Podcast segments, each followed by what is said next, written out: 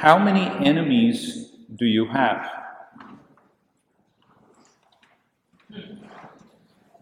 When I mean enemies, maybe you don't, you know. What about people who rub you the, lo- the wrong way? You know, people that you're uncomfortable with.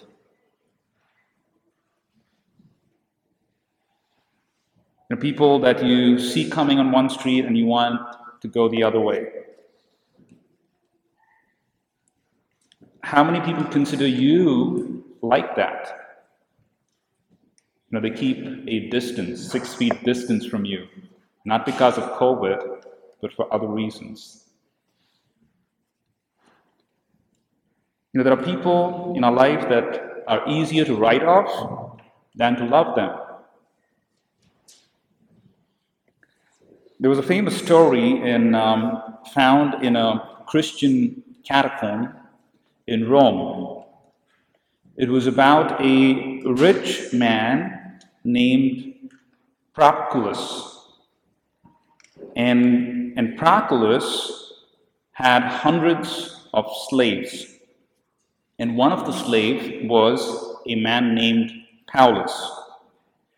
And Paulus was very trustworthy, so he was made the steward over the entire household. So one day, Proculus, the owner, took Paulus with him to a slave market. They wanted to buy a few workers. And even before the bargaining began, you know, they began examining um, the men to see if they were strong and healthy. And among all the slaves was a weak and old man. And Paulus tells his owner, buy the slave. So Proclus looks at him and says, But he's good for nothing. But Paulus continues, Go ahead, buy him. He insists, He's cheap, and I promise the work in your household will be done even better than before. So finally, Proclus gives in and he purchases this elderly slave. And Paulus made good on his word. Things were done even better than before. But Proclus observed something. He saw Paulus now work for two men. He did his work, and the old man did not do any work. Paulus gave the old man the best food, um, made him rest, and he did the job twice. So, so Proclus is a little surprised, and finally he ends up asking Paulus, Who is this slave? You know, I don't mind you protecting him, but who is he? Is he your father who kind of gets, you know, was lost into slavery? And so Paulus replies, No, this is someone I owe more than my father. And so Proclus asks, Is he your teacher then? No, he is somebody whom I owe even more than my teacher. So who then is he? And Paulus says, This is my enemy. Your enemy? Yes, he killed my father and he sold us as children, us children as slaves. To which Proclus is speechless. And Paulus says, As for me, I am the disciple of Christ, who has taught us to love our enemies and reward evil with good. So, what we have in our gospel today is a hard teaching. Love your enemies.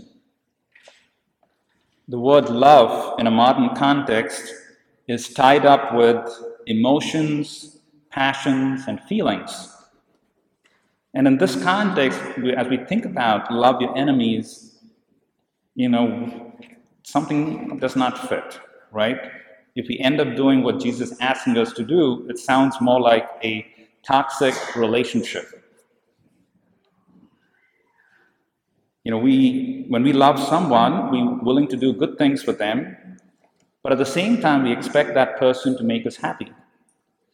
We expect that person to make us feel good about ourselves.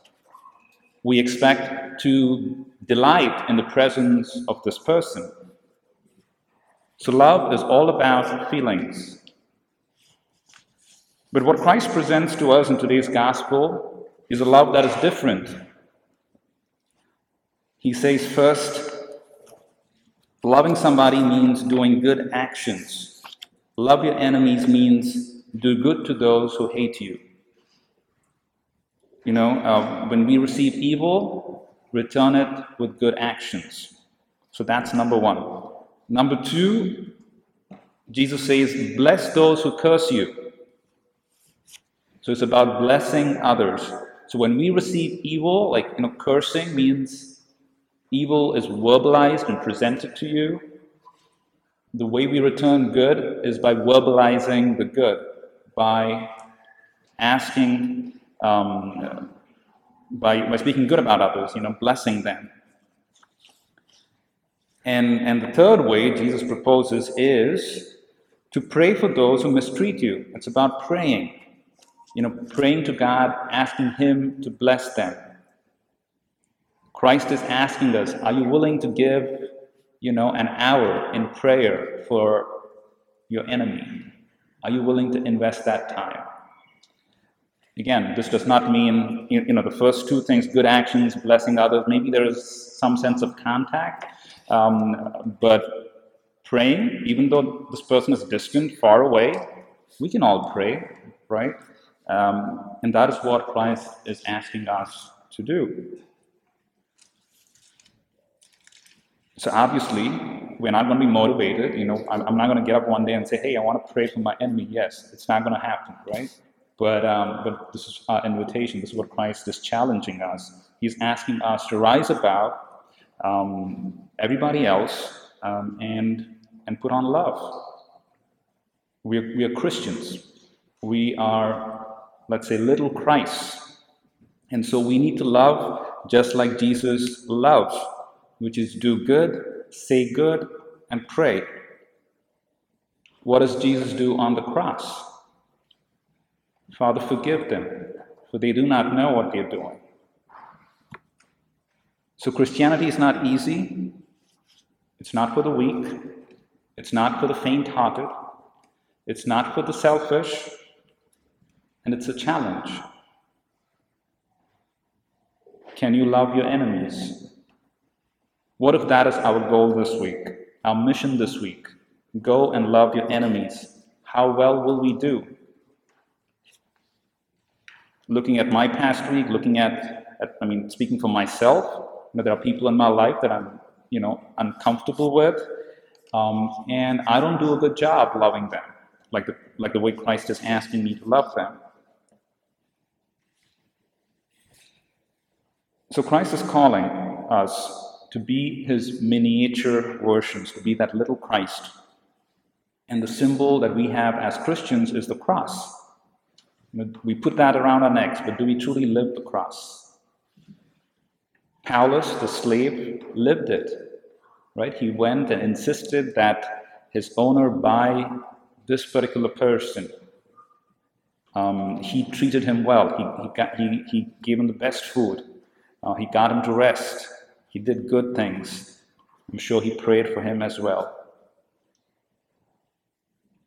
So God's not done with you yet. Go out and love somebody who does not deserve it. Then watch how lives change, beginning with your own.